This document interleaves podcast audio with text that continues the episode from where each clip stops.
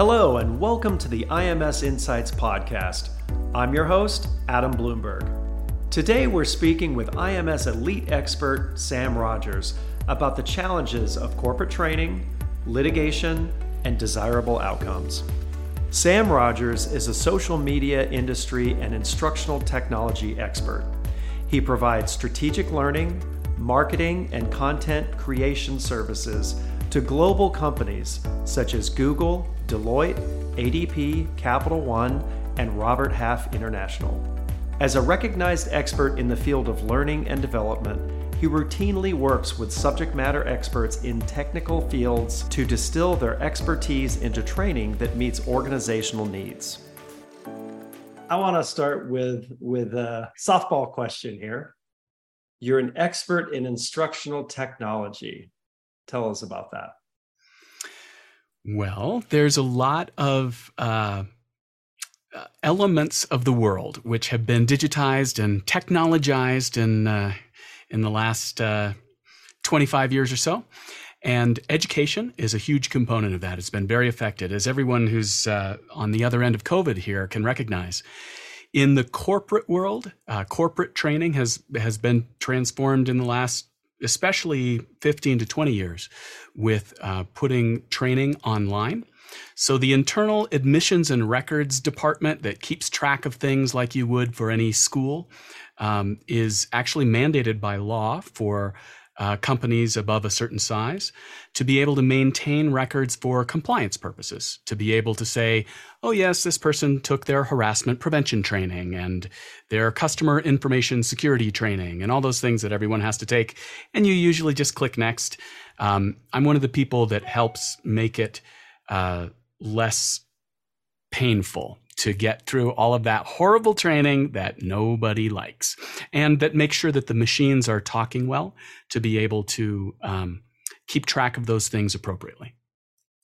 It's funny. I'm a i'm a uh, a child of the 80s so i've seen lots and lots of changes in technology. And i remember my first computer right before college. My my mother taught in a computer lab at a, at a local university here in texas and I had a Kaypro 2. Nice. And, and, then I got into college and I, then I, I got one of the first, it was the Mac Classic I had in college. And I, I actually worked in uh, information technology on campus. And I remember wiring a network for a Macintosh. And it was in a professor's office. I plugged it in. I went back to the IT group and they said, okay, we'll take it from here. And I'm thinking, wait, wait, how does that work? how, how is that so simple with a Mac that you just plug it in and it goes? The magic of AppleTalk. Yeah. Oh. Um, my my mom as well had uh, a CP/M machine, a whole four megabytes of memory. It was incredible. That was in our uh, in our house uh, in 1980. Um, my first computer was an Apple II GS, uh, which was color. That was a big deal. Um, but yeah, I've been involved in technology. I think, you know, from a very early age, just not scared to get in and uh, and figure out how things work. That's been a tremendous advantage in my career in um, instructional technology, because there's there's the way that people tell you things work, especially like going through like a um, IT kind of training or things that you would do in a school or a certificate program. And then there's the way that things actually work. Um, because I'm largely self taught with all that technology, I know not only how things are supposed to work um, the right way, but also how they really work and how to kind of hack around the edges, which is a very important skill for um, being able to create a robust training program. Uh, first off, so that things work well. And secondly, so other people can't hack around the edges. Um, and that's that's something that um, that I've always been very interested in. Well, I took a look at your resume before we spoke a couple of weeks ago, and I see some very big hitters out there as far as corporations in uh, internet technology and video technology, global corporations, YouTube and, and Google, to name a few what are the sorts of cases and the challenges uh, those lawsuits have and what you're asked to come in uh, and be an expert on? And ultimately what are you doing in the courtroom as far as really probably being the teacher and teaching what this is to jurors? Yeah it, it was quite a surprise to me but it seems like a, a perfect fit uh, because what YouTube brought me in to do as a consultant in 2015. I continued working through them with them through 2016. Um, was to take what was a very complicated subject uh, with very technical people trying to teach a, a, kind of a more layman's audience how to use a back end tool set. Um, so all the Google geeks get together and it makes all sorts of sense to them, but it doesn't make sense to anybody else. So I was brought in to help um, help craft the beginning, kind of middle and end, the concepts, the details, create a whole training experience so that people would have mastery over these tools because there's consequences when you don't do it right. And um, and so that skill of being able to explain things, being able to dive totally into the technical details and all the weeds, and then come up and say, "Oh, here's what you need to know." Um, that turns out to be a very useful skill in terms of being an expert witness. Um, I actually haven't had the opportunity to do that in the courtroom uh, because uh, all of the engagements I've been a part of have all settled uh, previous to that state. So I've been prepped for deposition and things like that, but I, I haven't actually had the opportunity yet to be in the courtroom. Um, I, and uh, I think that's in part because if you can explain things well enough uh, earlier on, it makes it easier to assess um, what that settlement might look like.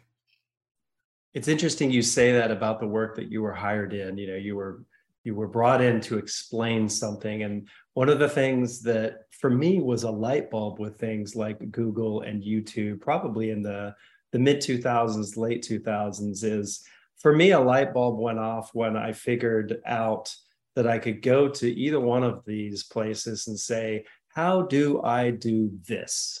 Yes. Uh, what is the best model of you know car that I could drive to do this? Um, uh, video uh, showing me how to clean my barbecuer. It, yeah. That was the the essence to me and the beauty of these online uh, tools. It's, it's just incredible. So it's interesting to see how you were brought in to do effectively what users of these platforms want out of it, but you were doing that internally. So interesting. Yeah. yeah um, well, back to the corporate education piece, you know, there's a lot of information like to clean your barbecue in that example. You can look that up on Google, the most popular website in the world, or YouTube, the second most popular website in the world, for exactly those reasons. But if you want to look up, like, um, how is it that I get a promotion in my job? That's not, you can find some general information maybe on YouTube, but you're not going to find anything that's specific to your company. What policies, what are the, uh, what are the procedures I need to go through? How is it that that I can make sure that I'm performing well, like on my mid-year review and all those kinds of things. So, um, so for people who ne- need to cover that kind of compliance floor of yes, I'm I'm I'm not going to get the organization in trouble. I'm gonna I'm gonna click through the thing and and say that you know I know how to do the the customer information security or whatever. But also for people who really want to do their job better, um, that that corporate um, corporate version of YouTube or that corporate version of Google is really important to how businesses function. And uh, and so yeah, for me to be able to go to YouTube and develop that function that was internal to YouTube for things that they don't publicly display. Um, yeah, my first thought was, oh, I'll make all these training videos and we'll post them on YouTube. And it turned out we actually couldn't do that because then everybody could see them. And there's a lot of legitimate cases where you don't want to do that uh, for for your competition to see or for um, uh, for just things that don't present as well in a in a public relations sense um, might open up some risk in terms of liability. You know, um, there's a lot of reasons why it's it's important to have that information transmitted well, and uh, and to have people not only be exposed to it for the compliance purposes, but really master it so that they can do what they do better. So, Sam, why don't you walk us through your area of expertise with, say, video production and platforms, and maybe a little bit on training, design, and, and delivery? Sure. Um, so, my background is uh, uh, not exactly the most direct route for uh, for people to follow, but it's it's been a fun ride. Um, I started off uh, really as a as a musician and a performer. Um, I studied video production in school. I ended up getting involved in a, um, a startup um, music production company and um, and a commercial music production studio. I've always been involved in um, and and around the music industry and uh, and a lot of the the legal outgrowths of that, working with composers and and musicians and such.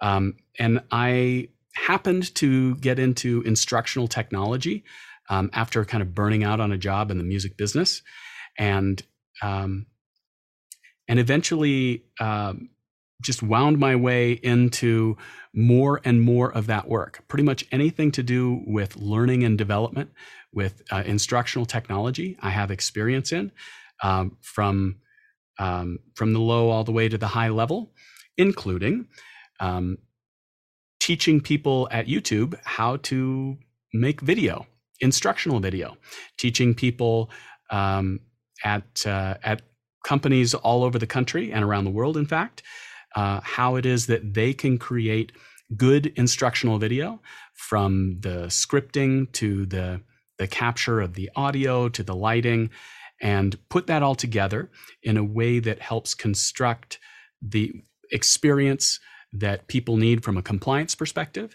and that really helps them understand and do their jobs better. Tell us a little bit about the athletic playground. How'd that get in there? I read your resume. um, the athletic playground was uh, a place where I um, I have a bunch of uh, circus friends um, from being a, a, musical performer myself that uh, that were really into acrobatics and clowns and all sorts of really physically athletic things. The athletic playground is uh, is a little gym in uh, near Oakland, California, that uh, that I learned to be an acrobat and uh, and an aerialist. You know all that parkour stuff you see at the beginning of James Bond movies and all that, where they're running across rooftops. I learned to do that, not actually on rooftops, but like the Nerf version of that, uh, which was way fun. Um, I to that point in my life, I had not been a very physical person, so I had a fantastic time. Um, at the athletic playground, and uh, and as it turns out, uh, have received some uh, some questions in uh, in the expert witness realm about uh, training programs and training platforms that's not like the instructional design kind of training, but that's actually physical training, circuit training um, that I was able to uh, provide valuable information on, having had that experience. Well, I was going to ask, uh, do do uh, your friends who probably participate in that ever end up on American Ninja Warrior? But oh, yeah. I'll hold that question for a different time. Give us a little uh, uh background on uh, with your career, with marketing, with social media, just with training in general. So, um, as a as a, a performer, a writer, musician. Um, producer of stage shows and and um, and music acts and things like that. Um, marketing comes with the gig, and uh, and so I've had a lot of uh, opportunities to practice that. Uh, I'm definitely of the Seth Godin school. Have been through his whole Alt MBA program, and that perspective actually really helps inform so much of life uh, and so much of the instructional design work that I do, where with training, people want to come generally from a content perspective and say, here's the things that you need to know. But the emphasis is on the things and not on the you. So coming from um, that kind of marketing bent or, or the performance bent of serving the audience, serving the people that are here today that have something that they came in the door with and that want something from this experience. Being able to meet people where they're at uh, with um, say a training video, uh, being able to target that really well to what it is that they can internalize and that they can understand and, and recognize themselves in is what separates effective training from the training you just want to click and get through as fast as possible. Okay, so now the expert work. What do you enjoy about being an expert witness? Well, I I really like working on interesting things with uh, with smart people, and uh, and so far every one of my expert witnesses experiences has uh, has lived up to that. Um, being able to, um, I think, speak to some of that semantic nuance to simplify things in a way that allows people to better better craft arguments to argue about what's what's substantial, what what is substantive in this case, as opposed to just getting caught in the details that really don't matter. Um, that's really interesting to me, and uh, and I have developed a fair amount of expertise in a kind of bizarre array of things, but uh, specifically, there's uh, there's a few things that. Um, seem to be more in demand or maybe mi- widely misunderstood that I can I can help make sense where people aren't making sense just yet.